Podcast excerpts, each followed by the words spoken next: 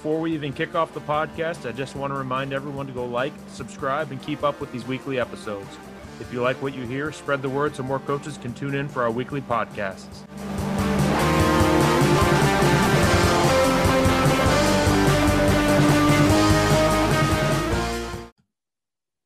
Hi, I'm Coach Tony Schiffman, and welcome to the Hog Football Podcast, where we talk all things football and all things offensive line.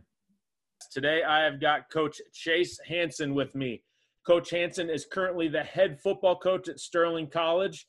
He got his career started at Bethel College, starting every game of his career at left guard, where he was a four-time all-conference performer and a two-time All-American. Got his coaching career started at the same school from 2008 to 2011. As the offensive line coach and then the offensive coordinator before moving to Sterling College as the offensive line coach and run game coordinator from 2012 to 2015, the offensive coordinator quarterback coach from 2016 to now, and the head coach from 2018 to currently. He was the KCAC Assistant Coach of the Year in 2013 and 2016, and he is my guest today on the Hog Football Podcast. Coach, what's going on? How are you? Hey, Coach. Thanks for the intro. It's great to be here. I've been a longtime fan of you and all the things you do on Twitter, and so just excited to chat with you about some O-line stuff. Cool, man. I appreciate that. First question I got to ask you, and you might be one of the first ones that has been literally a part of these great teams. But talk to me about how important the offensive line play was to some of the successful seasons you've had throughout your playing and coaching career. Oh, well, it's as the old saying goes, it all starts up front. But man, we really do believe it, especially here. Here at Sterling College, we have four former offensive linemen on staff, coaching obviously different positions. So that's obviously the how much I put on our offensive line play. We take a lot of pride in developing guys into just great players. And to me, offensive linemen are the funnest guys to be around as well. So I just try to surround myself with guys I like and guys that, just love the game of football. But we have had some just great players over the course of my years here that have really made coaching a lot of fun. And, just guys that have bought into our culture and philosophy and just really have opened up some nice things for our skill guys. Right. It is such a culture that offensive line. I mean, you were a player, you've coached it.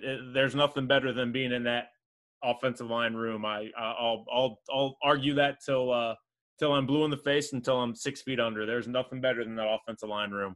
Yeah, you're right. It's the most fun room to be in. That's for sure. That's why I if I could, I'd just have all O-line assistant coaches. I don't know how Coach Kenny feels about that as a defense coordinator and linebacker coach, but man, we have a lot of fun. Yeah, absolutely. I got to ask you about your time as a player. You were a four-time All-Conference performer, two-time All-American, started every game. Talk to me a bit about how that came to be. Obviously the All-Conference and All-American because of hard work and dedication, but was it something at Bethel that you just kind of walked into, or did you have to fight for it? And how were you received kind of as that first-year player starting on the offensive line with I can only imagine older guys with you and around you? Yeah. It was just a great experience, overall. I've been blessed with just fantastic coaches throughout my career. Starting in high school, I think I was more prepared than a lot of the guys that came in my age because of my offensive line coach and head coach down at Mulvane High School, Randy Fox and Dave Finnewald. But then Coach Nightingale and Chalistari at Bethel, man, they really they pressed me to another level. But I actually got recruited as a linebacker. I was 200 pounds when I graduated high school. Wasn't super highly recruited. And, I had a good test score and good GPA, so obviously I'm going to get some looks because I love football. But, it was a little bit of a chip on my shoulder and a mentality deal. But, Coach Moore at Bethel, I walked out to first practice, had a defensive jersey on, and he said, "Go back in. We need you to go play O-line." Whatever. So my first two or three practices, I actually practiced in a defensive jersey even. They kind of made fun of me. But, yeah, just worked hard and got an opportunity to earn the starting spot after the first scrimmage and just really never looked back. But, yeah, Coach Nightingale really believed in me and it gave me a lot of confidence, you know, with what, you know, he did for me technique-wise. And, you know, I just want to use that, you know, experience to help the guys that I coach now. And, right. You know, the chip on your shoulder and great coaching, man, that's a good equation for, you know, some good football. And it helped that, you know, we weren't as good of a football team at that time. So, you know, there was opportunity for younger guys to play. But then, you know, once those guys, you know, my class that I came in with in 2004, you know, we retained really well, and you know, we walked out of there as back-to-back conference champions. Right. Our junior and senior year. So, you know, it's just a lot of hard work and a lot of fun. Right. And it's, I mean, you're very rarely are you going to make an All-American team without having some sort of team success or some sort of statistical, sure. You know, success. So that shows right there that you guys were, you know, did what you need to do. But it's kind of funny, you know, you talked about you were a 200-pound linebacker coming out of high school. It's kind of funny how, if you look, a lot of the successful offensive linemen, especially at that small college level, you know, the D2s, the D3s, the NAIAs, mm-hmm. they come in as that sort of player. They come in as that sort of undersized guy who maybe is playing out of position and has to work his tail off to get on the field and earn his spot and keep his spot. And they become the best guys on that team and end up getting the success you had, where you were an all-conference performer and an All-American. So it's kind of funny how those things sort of go hand in hand a lot at our level of coaching. Yeah, for sure. You know, we're not always going to get the guys that look the part. Right. You know, and my message to recruits all the time, you know, obviously they talk about position and all these things, you know, until they can find a way to measure the size of your heart and the fire in your soul, man, you know, I'm just going to play with the guys that love football. So, right. We've had great experience moving guys from, you know, whether they think they're defensive linemen or linebackers or whatever, you know, big tight ends down right. to the offensive line, and they just become super athletic at that position, and we're able to do the things that we like to do with them. Right. And they have, I mean, they have the buy-in, and then they really kind of fall in love with the spot, and that's when you get the really, really great players too. Yeah, I agree. Yeah. You went from a player to coaching at Bethel, and I'm always kind of fascinated by guys who coach at their alma mater. Talk to me a little bit about that, how that transition was, and any difficulties you might have had, and talk to me a bit. So I did a little bit of research, and I found an old clip on YouTube of a behind the back pass. That was you guys. Did you have any say in that play, or was that before you were calling offense? No, that was our first year that Coach Moore kind of let Brett Clough and I call the offense. Well, we'll start with, you know, transitioning to sure. coaching, man. That's difficult, you know, because you're coaching your buddies, and I was the only senior on the offensive line, and so, you know, and there were several juniors, so I'm coaching my guys that are, you know, some of my best friends. So right. I coached tight ends that first year, so it wasn't as difficult in transitioning. But, you know, it is still hard to, you know, to have that separation, because there has to be something. But, you know, I felt like as a player, I kind of earned enough respect where guys would listen to me anyway. And, mm-hmm. you know, it's just, you know, a trust and a relationship between guys that allows you to make corrections and for guys to believe in you. So, you know, that was a lot of fun. I even got to coach my youngest brother, you know, at Bethel College in 2010 and 11. So that was a little bit different as well. Just being able to get on him, and, you know, he became a pretty good player as well. But right. Yeah. The bouquet toss, man, that was a fun one. I'm going to give most of the credit to Brett Clough. He, you know, we shared an office. He was a great quarterback for us, and he's now the head coach at Westkin High School out in Western Kansas. But I think he found it on YouTube or something, and you know, we were having an okay season, but we we just thought, man, that'd be kind of fun to do. And we took it to Coach Moore, and he's like, put it in. You know, he was on his way out. You know, he kind of knew his career coaching was dwindling, or, you know, coming to an end. And he did a great job of just preparing Brett and I to call plays, you know, so that was the first year we kind of got to call plays. And then we just happened to be in just the perfect scenario. It was actually against Sterling College, against Andy Lambert, who, you know, Coach Moore, Mike Moore and Andy Lambert were in each other's weddings, great friends from college. So, and it was Coach Moore's final game, and we got to the position, I don't know, first and goal at the 1 or whatever. And I promise you, it worked every time in practice, you know, so it worked, you know, 4 or 5, 6 times in practice. And, you know, we had it in for several weeks, but we kind of got to a spot, and we just kind of looked at Coach Moore, and he said, run it.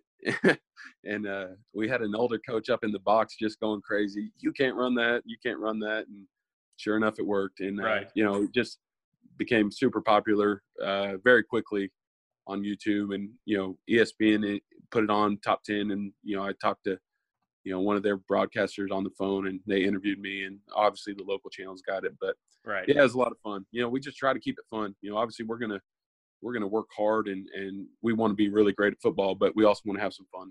Absolutely. I mean, that's what it's all about. It's all, if you can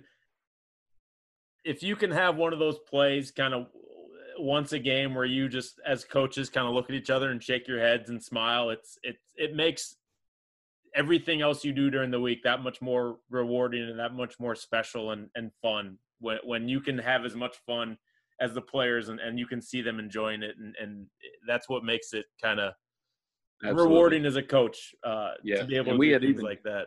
We didn't really have 2 tight ends at that time, so we had a D end that would go in just for that play, just big, long, tall guy, you know, great basketball box out type guy. And, you know, so everybody sees him go in, and they know, you know, so just the anticipation and, you know, the excitement on the sideline, because everybody knew it was coming, and you know, for it to work, obviously that was fun. And, you know, reading some of the comments were a lot of fun. They didn't like the way our quarterback got hit, but everyone's always going to have a problem with something, no matter how good or bad you do. Absolutely. Yeah. So, you know, my next question kind of was just kind of piggybacking a little bit off what we just sort of talked about with transition. But, you know, you end up transitioning to Sterling College as the O-line coach, run game coordinator, and then bumping up to the offensive coordinator, quarterback coach, and then making that kind of gradual climb that sort of a lot of coaches strive for, where now you're the head coach. Talk to me about sort of those transitions from, you know, from position to coordinator to head coach, and how you handled all of those things, and you know, kind of how you have put your stamp on Sterling College, and you know, kind of built the staff and the program you wanted.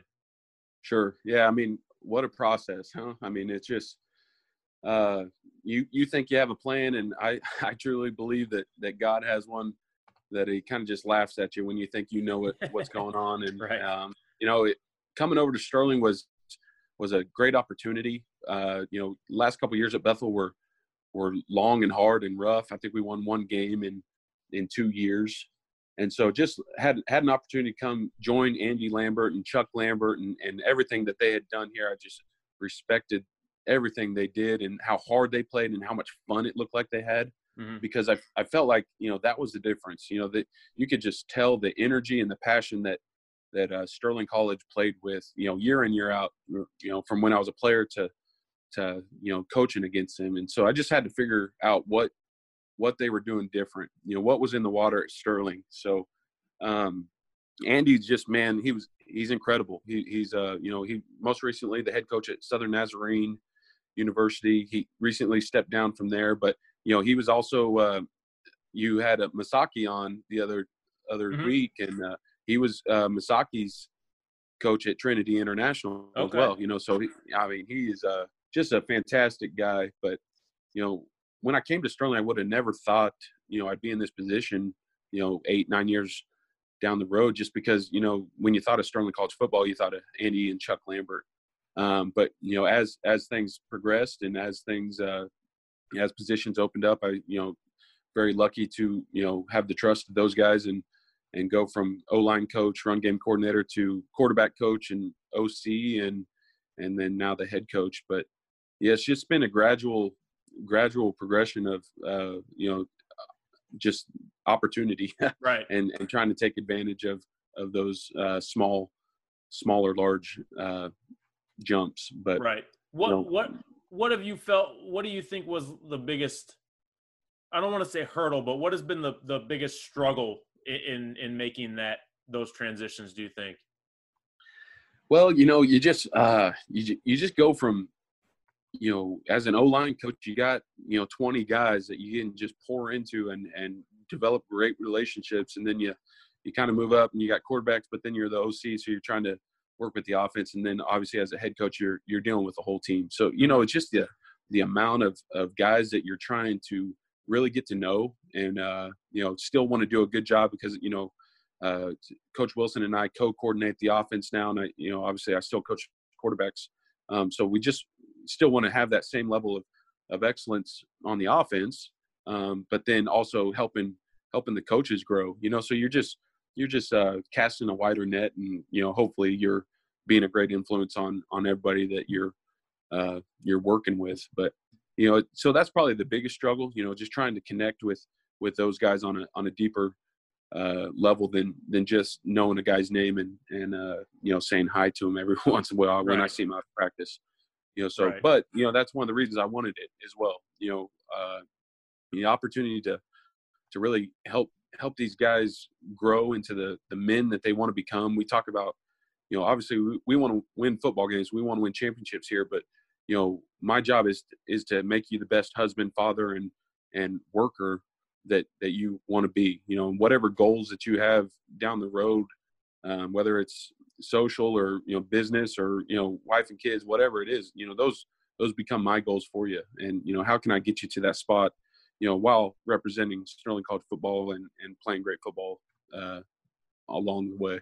Right. I mean, absolutely. That's while we want our guys to grow up and chase and achieve every football dream we they can imagine. At the end of the day, we also want them to be great men and have high character and be successful in whatever it is they choose to do in life, and that's important, and that's those are lessons that kind of trickle down the entire coaching staff for us to teach and give our guys. So that's great that you get to kind of be the linchpin for it and be the kind of set the example for all those guys.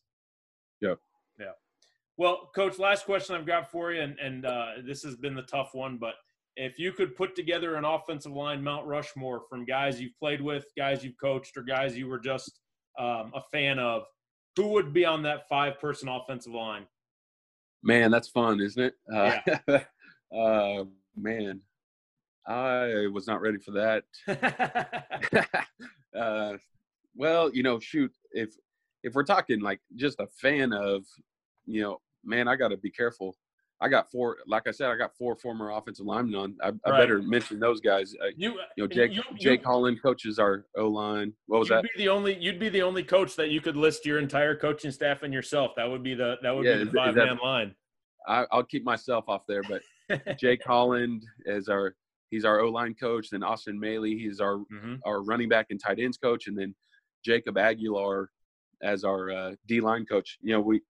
I told these guys that I'd be on it, and they were super excited to get to meet you and everything. We added up, we have like 130 career starts on our coaching staff at the offensive line position. I thought that was really cool. That is really cool. So those guys are the best. I love working with them, along with Coach Wilson and Coach Kenny. But man, we've had some good ones here at Sterling. Even Jake would be. Was a great player for us. Lars Lind was he's my type of guy. He thought he was a D lineman. I recruited him out of Colorado, and I convinced him to play O line. He ends up becoming an All-American guard, probably at 240 pounds. Right. Just an incredible guy. Kyle Croak, Zach Bimes, Kyle Fender. Those are the names that kind of pop into my head. We had some other Chase Jones, Gabe.